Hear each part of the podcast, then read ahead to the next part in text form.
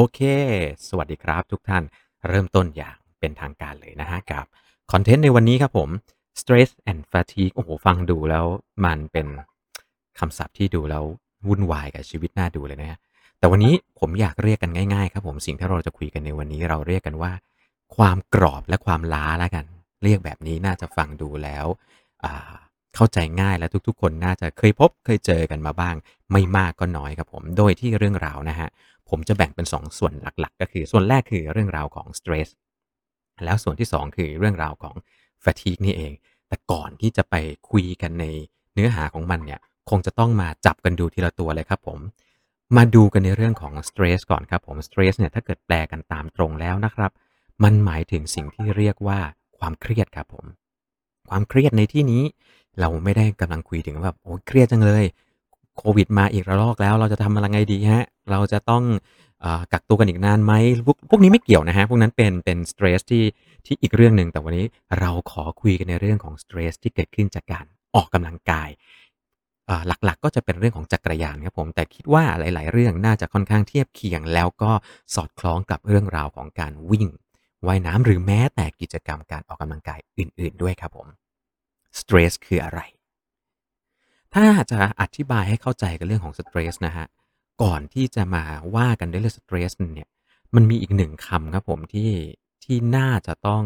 อธิบายกันคร่าวๆก่อนมันคือคำว่า tension tension หรือว่าภาษาไทยผมไม่แน่ใจว่า tension เราจะแปลว่าอะไรดีความตึงเครียดประมาณนี้ใช่ไหมครับผม tension ที่เกิดขึ้น tension ที่เกิดขึ้นจากการใช้งานร่างกายของเราเมื่อร่างกายของเรามีการออกกำลังกายมันจะเกิดtension ขึ้นและในที่สุด tension นั้นนะครับผมมันจะเกิดให้ทำให้เกิดสิ่งที่เรียกว่า stress ขึ้นมานั่นเองมาดูในเรื่องของคำว่า tension กันก่อนนะครับผม tension ที่เกิดขึ้นเนี่ยหลักๆแล้ว tension สามารถเกิดขึ้นได้จากอะไรบ้างครับผม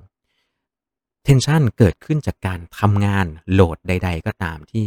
ร่างกายเริ่มมี activity ในการขยับมันจะเกิด tension ขึ้นไม่มากก็น้อยครับผมแม้แต่การที่เรายืนเฉยๆการที่เราพยายามที่จะยืนเฉยๆนิ่งๆไม่ขยับใครย้อนกลับไปเคยเรียนรอดอไหมฮะหรือเรียนลูกเสือก็ได้ที่ต้องยืนตรงต่อกันยาวนานเป็นหลายๆ10 นาทีนั่นนะครับผมในร่างกายเรากำลังเกิด tension ขึ้นแล้ว tension นี้เกิดขึ้นจากการทำงานของกล้ามเนื้อที่พยายามจะทำให้ร่างกายเราอยู่นิ่งกับที่นั่นเองเวลาเราไปออกกำลังกายครับเราพยายามจะขยับร่างกายใช่ไหมข้อต่อของเราจะต้องเกิดการขยับตัวทำซ้ำไป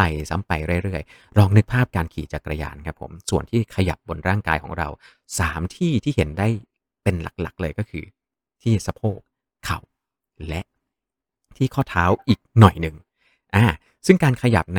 น3จุดนี้จริงๆมันมีจุดอื่นที่ขยับด้วยนะครับแต่ว่าเราไม่พูดถึงมันเราพูดถึงในส่วนที่ใหญ่ๆที่เราเห็นก่อนก็คือข้อต่อสะโพกและหัวเข่ากับข้อเท้าอีกหน่อยหนึ่งเวลาที่ร่างกายขยับข้อต่อเหล่านี้มันจะเกิด tension ที่อะไรบ้างครับอันดับแรกที่สุดก็คือกล้ามเนื้อที่ทำให้ร่างกายขยับทำให้ข้อต่อเหล่านี้เกิดการขยับกล้ามเนื้อที่มีการยืดและหดตัวที่ทำให้ข้อต่อขยับนี้เองครับผมกล้ามเนื้อเหล่านั้นต้องใช้พลังงานและเมื่อไหร่ก็ตามที่มันใช้พลังงานเกิดการยืดหดตัวจะเกิด tension ขึ้นในตัวกล้ามเนื้อโดยธรรมชาติมากหรือน้อยเท่านั้นเองอันที่2ครับผมที่ข้อต่อเราก็จะมีเนื้อเยื่อต่างๆมีเส้นเอ็นมีสิ่งต่างๆที่ทำหน้าที่ของมันอยู่ในข้อต่อในระบบไบโอเมคานิกตรงนี้ก็จะเกิด tension เกิดขึ้นทั้งหมดทั้งสิ้นนี้ครับผมรวมกันเนี่ยเรียกว่า tension ที่เกิดขึ้นจากการออกกำลังกายจากกิจกรรมนั่นเองทีนี้ครับผมถ้าเกิดผมมาดูในเนื้อหาให้ลงมาในคำว่า tension มากกว่านี้อีกนิดนึงครับผมมันมี tension ที่เขาจำแนกออกมาแล้วนะครับอันแรกที่สุดคือ tension ที่เกิดจากการใช้พลังงานที่อยู่ในกล้ามเนื้อ tension ตรงนี้ครับผมเกิดขึ้นเมื่อกล้ามเนื้อร่างกายของเรามีการยืดหดตัวมีการใช้พลังงานแล้วเกิดการขยับตัวอย่างที่ผมบอกไปทุกครั้งที่เราขยับตัวครับมันจะเกิด tension ขึ้นในกล้ามเนื้อโดยธรรมชาติดังนั้นเวลาที่เราขยับตัวแม้แต่ตอนนี้ถ้าเกิดผมนั่งพูดอยู่ในปากผมที่กำลังขยับขากรรไกรการขยับกล้ามเนื้อในปากลิ้นทั้งหมดนี้มันเกิด tension ขึ้นอยู่ในกล้ามเนื้อเหล่านั้นถ้าเกิดผมต้องนั่งพูดแบบนี้ต่อไปอีก5 ชั่วโมง 6 ชั่วโมงแน่นอนครับมันจะมีอาการที่เรียกว่าเมื่อยปาก ใช่ไหมครับนั่นแหละฮะเทนชันที่เกิดขึ้นจากการใช้กล้ามเนื้อขยับนิดเดียวก็เกิดแล้วเทนชันอันที่2ที่เกิดขึ้นคือเทนชันที่เกิดจากการที่เราพยายามที่จะออกกำลังกายต่อเนื่องเป็นเวลานานๆครับผมเทนชันตรงนี้นะครับทำให้เราเกิดผลที่สมมุติว่าเวลาเราออกไปขี่จักรยานหรือออกไปวิ่งเป็นระยะเวลานานๆปั่นจักรยาน 3-4 ชั่วโมงบางครั้งเนี่ยเคยสงสัยไหมครับว่าขี่จักรยานนานๆร่างกายที่ต้องพยายามอยู่เฉยๆเป็นระยะเวลานานๆก็จะเกิดเทนชันขึ้นนั่นเองเหมือนอย่างที่ผมบอกเมื่อกี้ครับว่าการที่เรายืนเฉยๆตอนเด็กๆที่เราให้ยืนเฉยๆเราถูกบังคับให้ยืนเฉยๆก็เกิดเทนชันในกล้ามเนื้อขึ้นเหมือนกันและเทนชันเหล่านี้นำไปหาสิ่งต่อไปที่เราเรียกกันว่าสเตรสนั่นเองขอข้ามเรื่องเทนชันไปเลยนะครับเพราะว่าเทนชันที่เกิดขึ้น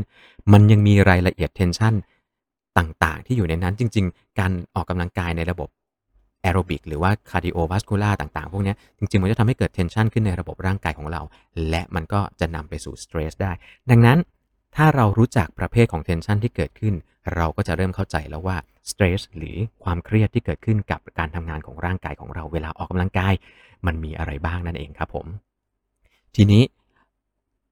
เรื่องสเตรสกับเทนชันเนี่ยจะสังเกตได้ว่าผมพยายามจะเอามาเรียงต่อกันมันคือเรื่องราวที่สอดคล้องกันเลยครับผมเมื่อเกิดเทนชันก็จะมีสเตรสถ้าเราเกิดสเตรสแปลว่าร่างกายเราเกิดเทนชันครับผมทีนี้ตรงเนี้ยเราลองมาดูกันก่อนไหมครับว่าและเราจะออกกำลังกายอย่างไรให้เรา minimize tension เพื่อ minimize stress ให้ได้ดีที่สุดพูดง่ายๆก็คือทำให้เกิด tension ในร่างกายน้อยที่สุดพอ tension เกิดน้อยเราก็จะเกิด stress ในร่างกายน้อยลงไปด้วยนั่นเองอันดับแรกที่สุดเลยครับคือความหนักของการออกกำลังกายที่เหมาะสมนั่นเองอย่างที่บอกไปว่าเวลาเราขยับกล้ามเนื้อเนี่ยไม่ว่าจะขยับมากหรือน้อยก็ตามมันก็จะเกิด tension เล็กๆน้อยๆเกิด stress เกิดขึ้นเล็กๆน้อยๆนั่นเองดังนั้นถ้าหากเราออกกำลังกายหนักมากจนถึงจุดที่เทนชันมันเกิดสูงมากแล้วเกิดสเตรสสูงมากมันก็จะทำให้ร่างกายเรามีโอกาสที่จะเกิดในสิ่งที่เราเรียกว่าความล้าหลังจากนี้มากขึ้นไปด้วยครับผมดังนั้นความหนักของการออกกำลังกายจึงกลายเป็นด่านแรกประการแรกประตูบานแรกสำคัญที่สุดเลยว่าถ้าเราอยากจะบริหารจัดการสเตรสที่เกิดขึ้นในร่างกายของเราเราควรจะต้องวางแผนอย่างไรได้บ้างอันที่2ครับผมระยะเวลาในการออกกำลังกาย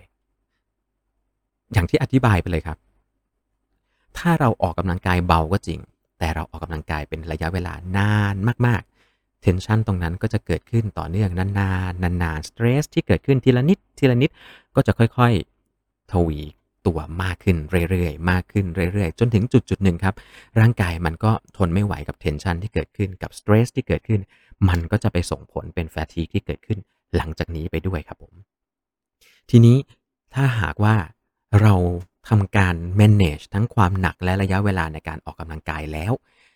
เรามีเทคนิคหรือว่า tips อะไรในการที่เราจะบริหารจัดการ tension แล้วก็ stress ที่เกิดขึ้นกับร่างกายเวลาออกกำลังกายใช่ไหมฮะอันดับแรกที่สุดก็คือในเรื่องของการเตรียมร่างกายให้พร้อมในการออกกำลังกายนั่นเองมันคือเรื่องราวของการวอร์มอัพแล้วก็ stretching กล้ามเนื้อเรื่องนี้กลายเป็นเรื่องราวสำคัญที่ถูกละเลยถูกมองข้ามจากคนที่ออกกำลังกายเยอะมากเลยนะครับหลายๆคนฮะคิดว่าตัวเองไม่ได้เทรนไม่ได้เป็นนักกีฬาที่ต้องทำการฝึกซ้อมอย่างเข้มข้นเราแค่มาออกกำลังกายนะเราก็สมมติวิ่งเนี้ยเริ่มมาเราก็วิ่งเลยนะครับหรือปั่นจักรยานหลายๆคนก็คงคุ้นชินฮะพอประกอบรถเสร็จเรียบร้อยปุ๊บก็ถึงเวลาล้อหมุนแล้วก็ซัดเลยกล้ามเนื้อที่ยังไม่พร้อมครับผมมันก็เหมือนกับหนังยางที่เราแช่ตู้เย็นเอาไว้มันไม่พร้อมที่จะมีการยืดหยุ่นตัวไม่พร้อมที่จะทำการคลายตัวยืดหดตัวได้อย่างเต็มที่ใช่ไหมครับการอบอุ่นร่างกายและการเตรียมความพร้อมของร่างกาย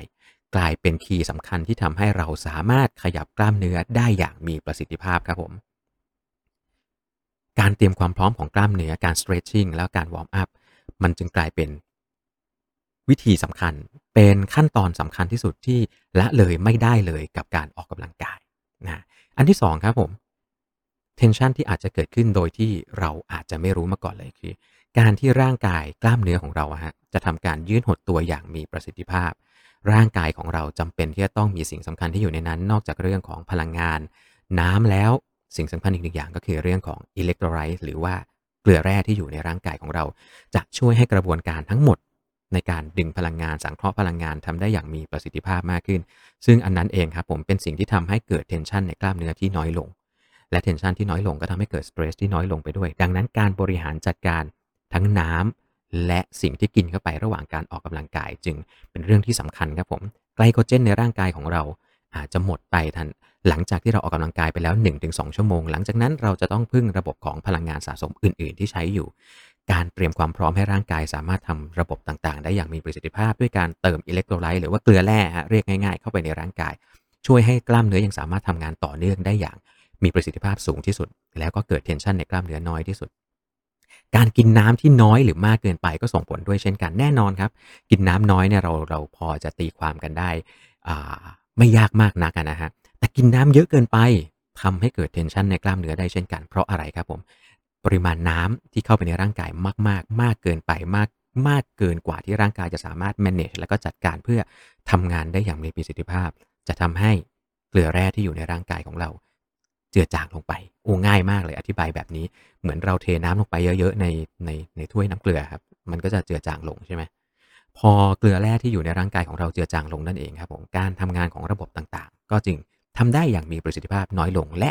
ก่อให้เกิด tension แล้วเกิด stress ในกล้ามเนื้อหรือในร่างกายของเราตามมานั่นเองครับผมหลังการออกกำลังกายก็เช่นกันเราสามารถช่วยลด tension และ stress ที่เกิดขึ้นจากการออกกำลังกายได้ด้วยการคูลดาวน์การ stretching การยืดกล้ามเนื้อในตอนสุดท้ายการบริโภคสิ่งที่ช่วยทำให้เราร่างกายสามารถ recovery ได้ดีขึ้นรวมถึงการวางแผนการออกกำลังกายที่แทรกการออกกำลังกายเพื่อ recovery กลับเข้าไปด้วยในตารางซึ่งทั้งหมดทั้งสิ้นเหล่านี้จะเป็นวิธีในการใส่เข้าไปเพื่อบริหารทั้งเรื่องของ stress และก็ tension ในการออกกำลังกายซึ่งส่งผลโดยตรงกับคำว่า fatigue ครับผมผ่านเนื้อหามามากกว่าครึ่งหนึ่งแล้วเพิ่งเข้าเรื่อง fatigueผมพยายามจะพูดเรื่องนี้ให้เป็นวิทยาศาสตร์น้อยที่สุดนะฮะเพื่อที่ให้สามารถฟังกันได้อย่างเพลินๆทั้งในช่องทางของพอดแคสต์แล้วก็ใน Clubhouse ในวันนี้ด้วยครับมาเรื่อง fatigue ครับผม fatigue แปลตรงตัวได้ง่ายมากว่ามันคือความล้าผมขออธิบายตัวอย่างแรกที่สุดก่อนเลยถ้าตอนนี้ใครที่ฟังอยู่ลองนึกภาพนะครับว่าถ้าเกิดผมให้ท่านยื่นกางแขนขนานพื้นสองข้างออกไปทำตัวเป็นไม้กางเขนครับแล้วให้อยู่แบบนี้2ชั่วโมงโดยไม่ขยับเลยสิ่งที่เกิดขึ้นคืออะไรย้อนกลับมาที่อธิบายเมื่อกี้ครับผมเกิด tension เกิด stress และถ้าเกิดคุณยืนแบบนี้นานๆเมื่อคุณพักลงมาคุณจะเกิดทันทีว่ารู้สึกล้าที่ร่างกายนั่นคือคำว่า fatigue นั่นเองครับผมคำว่า fatigue เนี่ยเราสามารถคุยได้กันเป็น2 stage ใหญ่ๆเลยนะฮะ1ก็คือ fatigue ที่เกิดขึ้นระหว่างการออกกำลังกายfatigue ตรงนี้แปลง่ายมากครับมันคือ stress ที่เกิดขึ้นระหว่างการออกกำลังกายความเครียดที่เกิดขึ้นในกล้ามเนื้อส่วนต่างๆทำให้ระหว่างที่ออกกำลังกายเนี่ยมันสามารถเกิด fatigue เพิ่มขึ้นเรื่อยๆได้ด้วยและในทางกลับกันนะครับจริงๆแล้วถ้าเกิดเราวางการปั่นจักรยานหรือการวิ่งการออกกำลังกายที่ดีเราจะสามารถค่อยๆช่วยลด fatigue ในความเข้มข้นของบางส่วนลงมาได้เช่นกันฮะซึ่งอันนี้เป็นเทคนิคที่คงจะต้องมาคุยกันในเรื่องราวที่ลึกกว่านี้ในการถ้าเป็นไปได้ก็ยกมือขึ้นมาคุยแล้วก็แลกเปลี่ยนความคิดเห็นกันนะครับส่วนอีกอันนึงครับคือ fatigue ที่เกิดขึ้นจากหลังการออกกำลังกายและเรื่องนี้แหละเป็นเรื่องที่ค่อนข้างละเอียดอ่อนมีดีเทลข้างในลึกมากเวลาเราออกกำลังกายไปแล้วหยุดออกกำลังกายไม่ได้แปลว่าร่างกายของเราหยุดกระบวนการทั้งหมดอย่างทันทีครับผมกระบวนการทั้งหมดในการออกกำลังกายในการทำงานของมันยังคงวิ่งต่อไปแม้แต่ว่าหลายชั่วโมงหลังการออกกำลังกายร่างกายของเรายังคงทำงานเพื่อซ่อมแซมและฟื้นฟูการทำงานส่วนที่สึกหรอไปกล้ามเนื้อที่เกิดสเตรสเกิดความเสียหาย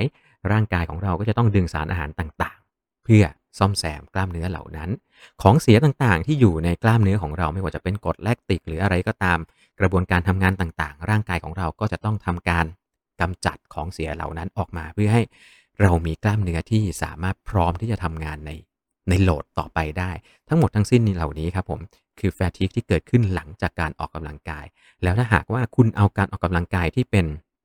ป็นรูทีนเป็นกิจวัตรต่อเนื่องกัน ในสัปดาห์หนึ่งไปออกกำลังกายกันกี่รอบไปปั่นไปวิ่งกันกี่รอบทั้งหมดนี้จะถูกสะสมรวมกันกลายเป็นแฟทิกที่เกิดขึ้นในระยะยาวที่สะสมรวมกันซึ่งถ้าเกิดเราบริหารจัดการฟาทิกที่เกิดขึ้นได้ไม่ดีเราจะเกิดอาการที่ตามมาหลังจากนั้นซึ่งเป็นสิ่งที่ค่อนข้างน่ากลัวมากเรียกว่าเป็นโอเวอร์เทรนซินโดรมหรือว่าอาการโอเวอร์เทรนซึ่งสามารถทำให้ร่างกายไม่สามารถฟังก์ชันในการออกกำลังกายได้อย่างมีประสิทธิภาพรวมถึงอาการที่เข้าข่ายเรียกกันง่ายๆว่าเป็นอาการป่วยก็ว่าได้นะครับทั้งหมดทั้งสิ้นเหล่านี้มันจะต้องอยู่บนศาสตร์ของการออกตารางซ้อมศาสตร์ของการติดตามและมอนิเตอร์ร่างกายของเราในระหว่างฝึกซ้อมซึ่งอาจจะเป็นทั้งผู้ฝึกสอนโค้ชหรือว่าตัวเราเองในฐานะของเราที่เป็นคนออกกำลังกายเราจะมีวิธีมอนิเตอร์ของตัวเองอย่างไรได้บ้างเรื่องนี้จริงๆคงคุยกันได้อีกตอนหนึ่งสัก2ชั่วโมงก็คุยได้ฮะคงไม่สามารถจะมาเล่าให้ฟังในระยะเวลาประมาณ 15-20 นาทีได้ว่าเราจะทำการบริหารแฟทิกอย่างไรแต่ว่าสำหรับผู้ฝึกสอนนะฮะแน่นอนอยู่แล้วครับว่าโค้ชเนี่ยจะมีเครื่องมือต่างๆในการใช้ติดตามแฟทิกที่เกิดขึ้นจากสเตรสแล้วเอามาดูเพื่อวางแผนปรับแผนในการวางตารางการออกกำลังกายของเราให้เหมาะสมมากที่สุดเหมาะสมที่สุดคืออะไรครับผมมากที่สุดเท่าที่เราจะสามารถมากได้เพื่อให้เกิดการพัฒนาที่สุดคำว่ามากในที่นี้ทั้งรวมถึงทั้งจำนวนแล้วก็เรื่องของความเข้มข้นด้วยนะฮะแล้วก็น้อยที่สุดคือน้อยที่สุดเท่าที่มันยังสามารถรักษาความฟิตของร่างกายเอาไว้ได้โดยที่ร่างกายสามารถฟื้นฟูสามารถฟื้นตัวเอง recovery กลับมาในสภาพที่สดที่สุดเท่าที่จะพร้อมเพื่อจะเข้าไปสู่ training stage ต่อไปหรือวันแข่งวันออกอีเวนต์สำคัญของเราที่จะต้องเลี้ยงให้ทั้งความฟิตแล้วก็ความสดอยู่ด้วยกันซึ่งทั้งหมดทั้งสิ้นเหล่านี้ก็น่าจะต้องเป็นหน้าที่ของโค้ชฮะหรือถ้าเราดูแลตัวเองหมายถึงว่าเราโค้ชตัวเองเราก็คงจะต้องถามตัวเองครับผมวันนี้เนี่ยสิ่งที่ผมเล่าให้ฟังอ่ะมันเป็นไอเดียสำคัญแต่ว่าเป็นเรื่องกว้างมากๆเรื่องของ tension stress แล้วก็ fatigue หลายๆคนฮะอาจจะมองข้ามในเรื่องนี้เพราะว่ามันดูแล้วมันจับต้องค่อนข้างยากผมขอโค้ดคำพูดของอดีตทีมชาติจักรยานนะครับผมซึ่งตอนนี้ก็อายุ60กว่าละท่านพูดเอาไว้เลยครับว่าตั้งแต่โบราณกาลนานมาแล้ว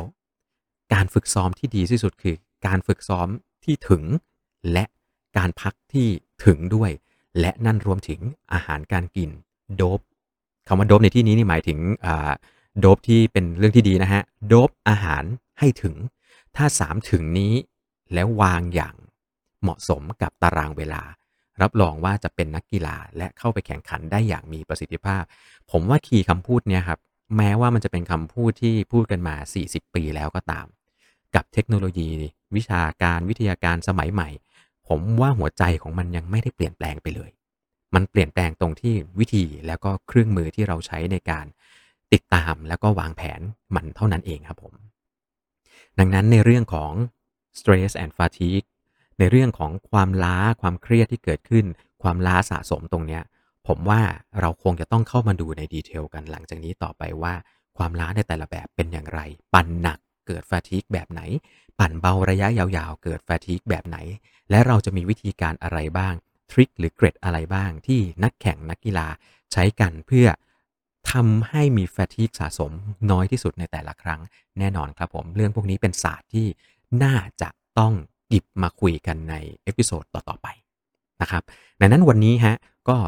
ขออนุญาตจบเรื่องราวที่เล่าให้ฟังแต่เพียงเท่านี้หลังจากนี้อยากจะฟังจากทุกท่านครับผมว่าแต่ละท่านเคยออกกำลังกายเคยปั่นอย่างไรกันบ้างในช่องทางของ Clubhouse ครับผมสำหรับพอดแคสต์วันนี้ก็